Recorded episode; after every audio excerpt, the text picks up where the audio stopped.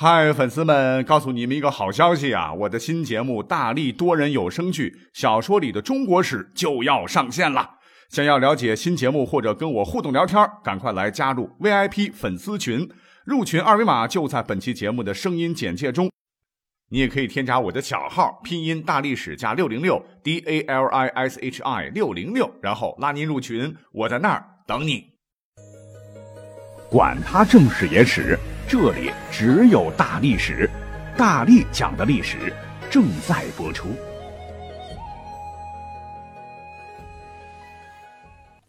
欢迎收听本期节目。本期的《沧海遗珠》呢，我们来讲第二集啊。上一集讲的这个人物呢，有朋友说我知道啊，你说的没那么偏门呐。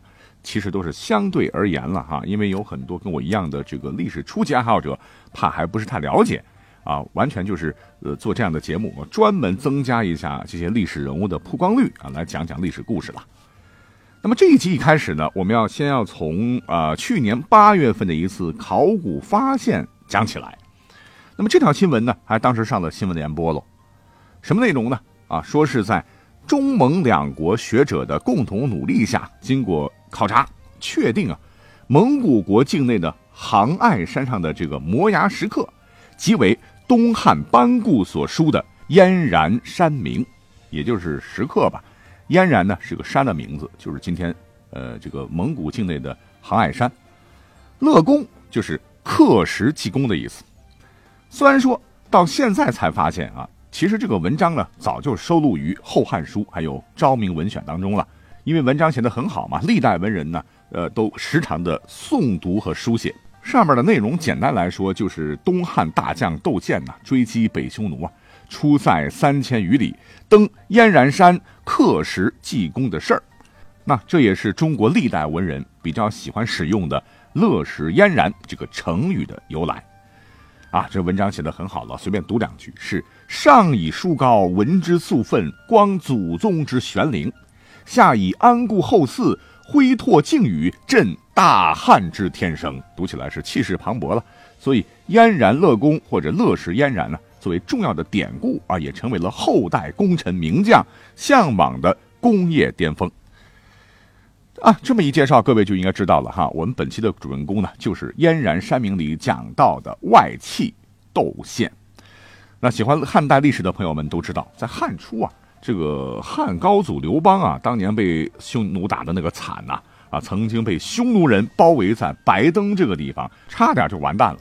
所以汉代历任统治者都是卧薪尝胆呢，花费了长达一百多年的时间，终于将匈奴连续击溃，大大削弱了他们的实力。不过啊，在史学界有这么一个观点，说最终给予匈奴，哎，或者说是北匈奴致命一击的哈，正是我们要讲到的这个窦宪。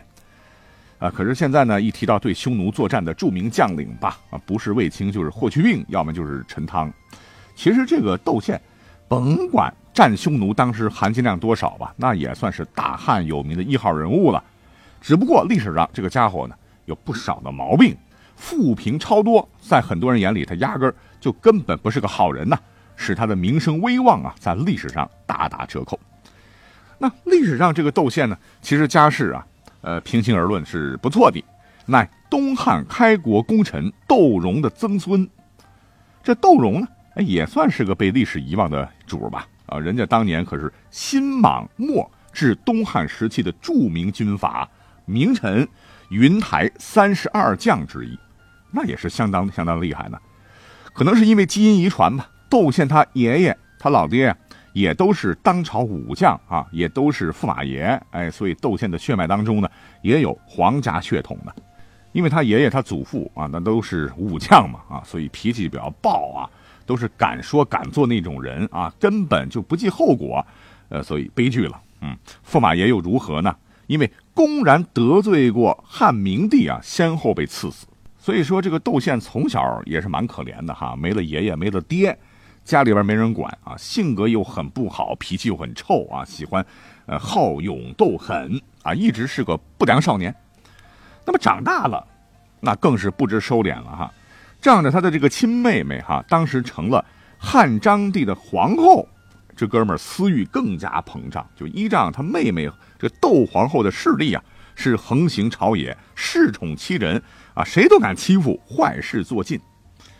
那都说老虎的屁股摸不得，可这个窦宪比较猛，比较大胆，还有一次竟然将这个黑手啊摸到了当朝皇帝，就是汉明帝的儿子汉章帝的腚上。哎，这次的受害人那可不是一般人物啊啊，乃是一位公主啊，是汉明帝的第五女，汉章帝的妹妹沁水公主。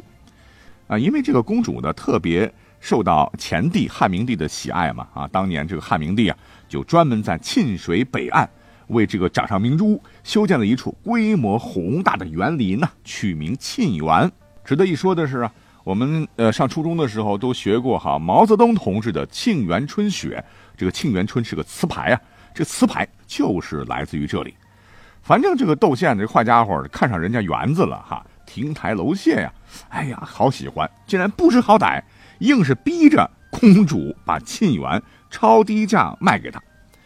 哎呀，你别看这个沁水公主啊，那也算是皇亲国戚，可毕竟自个儿是个女流之辈。窦宪飞扬跋扈啊，呃，靠着这个张帝撑腰，连王公大臣当时都侧目，更何况自个儿是个公主，没啥实权。也是咽下了委屈的眼泪啊，就相当于白送的，把自个儿的沁园就给了这个窦宪。可是这是心不甘情不愿的，就把这个事儿啊后来告诉了汉章帝。哎呀，这个汉章帝别看历史上也是个混球啊，枕边风一吹哈，这个窦宪干啥都是睁一只眼闭一只眼。可是这一次，他真的发飙了啊！为什么？毕竟啊，这是自个儿的亲妹妹啊。你打狗也得看主人呢，你欺负人家这个弱女子，不就是欺负我皇帝本人吗？啊！一气之下呢，他找了一个机会要修理一下这个小舅子。哎，这个史书上记载的特别有趣啊。有一次，这个汉章帝就故意出巡经过沁水庄园呢，让这个窦宪陪同访问。找准机会呢，他就问这个窦宪说：“哎呀，这个田园好美啊，这是谁家的园子修的这么好呢？”这个窦宪心虚啊。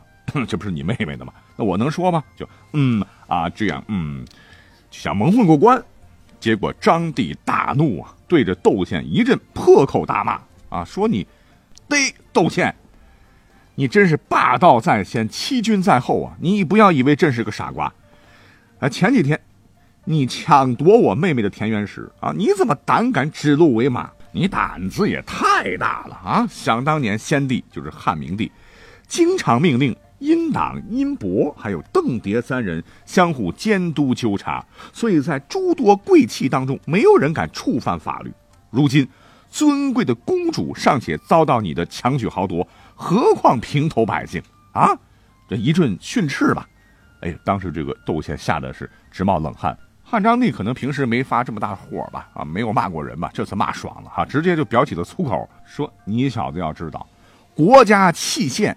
如孤雏伏鼠耳，就是你不要以为你是个甚东西，我如果抛弃你，就像丢掉一只失去母鸟的雏鸟和一只腐臭的老鼠一样，根本就不值一提。你妹妹当了皇后，你就敢欺负我妹妹，我一根小指头就能摁死你呀！这窦宪原本自个儿以为还算是个当朝数一数二的人物，秒天秒地秒空气。没想到皇帝几句话，哎，就把他自个儿打回了原形呢。这这这，在皇帝眼里的自个儿就是低贱的动物啊！啊，当时就内心大为恐惧。等皇帝走了以后呢，还趴在地上大汗淋漓啊，浑身颤抖。那这个事儿让汉章帝大怒啊！幸亏啊，幸亏他有个好妹妹啊！你到底有几个好妹？一个就够了哈，因为血脉相融嘛啊！为了救哥哥呢，那也是拼了呀！啊，史书记载呢，是毁服用以谢罪，毁服就是降低服饰等级以示自责。嗯，现代人看起来好像没什么，不就是换件衣服吗？可是古代你要降服，哎呀，这个自责的程度就非常非常大了，我都不知道怎么来表达我的忏悔之情了。汉章帝一想啊，算了吧，我还是比较喜欢这个妞的，就渐渐的平息了盛怒。就命令啊，这个窦宪把田园呢归还公主。这一次呢，虽然没有治他的罪，但是此后汉章帝呢对他不再授予重权。哎，还算是这个窦宪命好啊。这个汉章帝呢，幸亏他死得早哈，三十三岁的时候就驾鹤西去了。然后呢，他和窦皇后的这个生的儿子就是汉和帝继位，当时这个孩子他只有十岁嘛，哎，就这样，窦宪的妹妹窦皇后一跃就成了当朝的窦太后，就开始主政了。你看，原本趴窝的这个窦宪嘛，又迎来了他的新的人生巅峰啊！这窦太后呢，对哥哥真好啊，直接就提拔哥哥为中郎将啊，掌控朝廷大权。那前头讲了，窦宪本来人品就不咋地啊，这一下是更加的耀武扬威。他这个人品行有特别特别大的一个劣迹，那就是睚眦之怨，莫不报复啊，就睚眦必报。有一次太离谱了，连窦太后都气得浑身哆嗦。就是窦太后曾经钦点的一位都乡侯刘畅来吊唁这个张帝之丧啊，德幸太后啊，数蒙召见。也就是见了几次面吧，太后觉得他这能力还不错啊，想要重用。结果这个窦宪看了以后，哎，就心里边就有小九九了啊，觉得妹妹器重刘畅，恐怕会分了自个儿的权利啊，竟然是公然派遣刺客把这个刘畅给杀了，还把这个罪呢归结于刘畅的弟弟叫厉侯刘刚啊啊，甚至多次暗杀政敌。要知道这个刘畅姓刘啊，乃是嫡传的皇族啊。哎，你说杀就杀了，简直是无法无天呢！这窦太后查明真相以后非常震惊，立即下令就把这个窦宪软禁起来。要说这窦太后也不是个好鸟啊！你要搁别人的话，犯了如此滔天大罪，那不还不得活剐喽？可谁让这是他自个儿的亲哥哥呢？哈，这个太后心软，下不了手。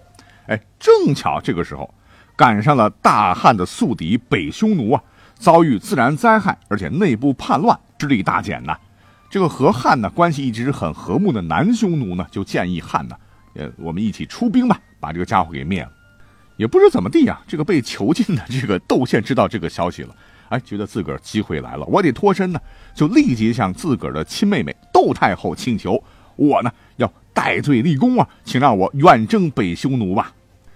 这太后没想到啊，她也准了。那那哥哥干了这样的坏事儿，对吗？我得给天下人一个交代啊！干脆你就戴罪立功啊！那你就去吧。哎，你别看这个窦宪是标准的恶霸啊，但是这个人还是有能力的哈。金无足赤，人无完人嘛。那他在领兵作战方面真是有天赋的。外加呢，这个窦宪运气很好啊，因为他的这个对手啊，北匈奴啊，一直是汉的宿敌。那经过百年的战争啊，实力大减，内部混乱，人心浮动。除了连年呢和汉以及和自己的同胞和汉相好的这个南匈奴发生战争之外呢，崛起的鲜卑那当时也是北匈奴的大敌啊。不过呢，有句话讲得好，叫“瘦死的骆驼比马大”啊。想要灭掉这个北匈奴，即使对于当时的汉朝来讲，还是有难度的。那讲到这儿呢，我们要简单介绍一下啊，自从汉武帝以来，汉军对匈奴作战的一些战略。那我们都知道，汉武帝的时候啊，汉军都是集中优势的兵力，是要找准战机和匈奴决战的。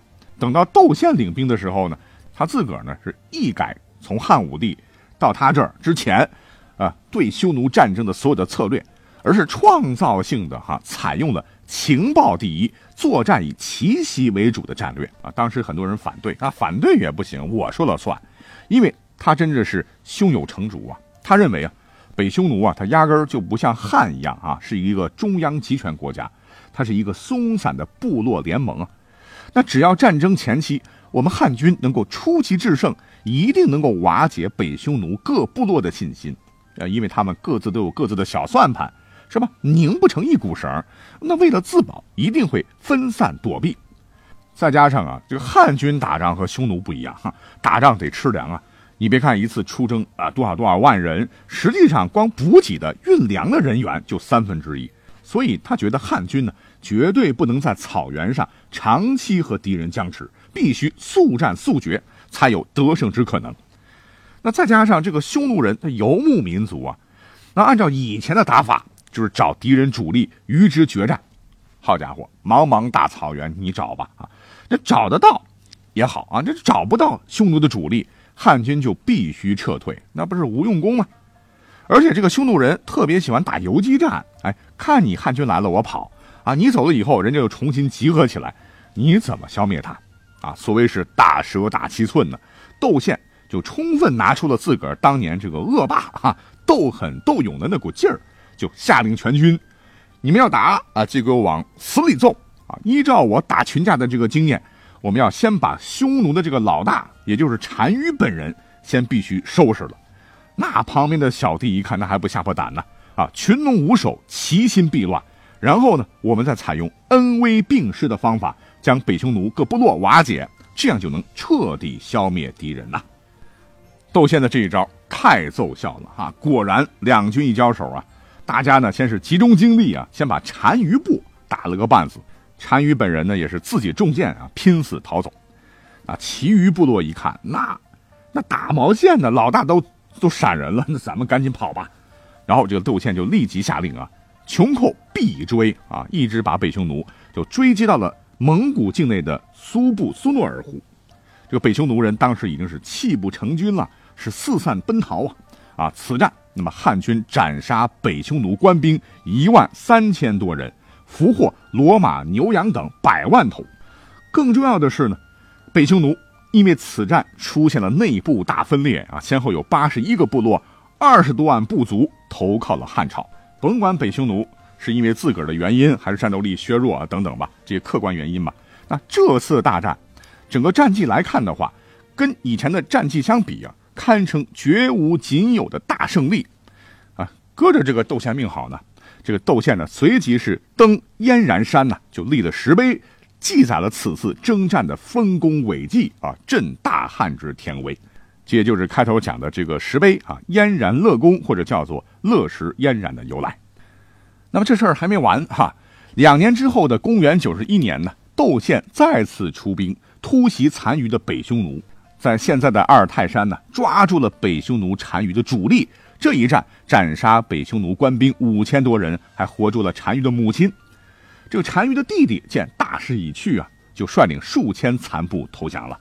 而这个单于呢，上次中了箭伤，这次继续拼命的逃啊，逃到了西域腹地，从此不知去向。由此，北匈奴灭亡。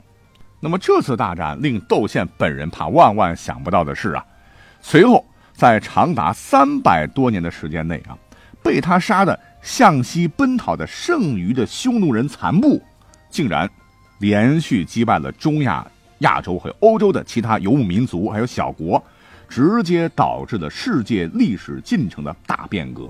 这也是今天为什么我们要主要讲一讲窦宪的原因。我们去翻看一下世界史吧。那么，在公元四百年，哎，就是当年被窦宪击败的北匈奴人为主力组成的强大军队，在世界史上啊非常恐怖的上帝之鞭，匈奴大帝阿提拉的带领下，哈一鼓作气，直接杀到了罗马帝国跟前，还差一点就消灭了曾经辉煌无比的罗马帝国。如果不是这个阿提拉好色的话，虽然说那个时候的罗马哈已经不是这个奥古斯都到五贤帝时期的鼎盛时期的罗马帝国，但是罗马帝国人名头响啊。那这段历史呢啊也是世界史上不得不学习不提到的重要部分。那如果我们再往前倒腾倒腾的话，蝴蝶效应发生的起点确实有窦宪的一份功劳啊。光凭这一点，我们今天讲讲窦宪，哎，也算是沧海遗珠吧。好，感谢各位的收听，我们下期再会。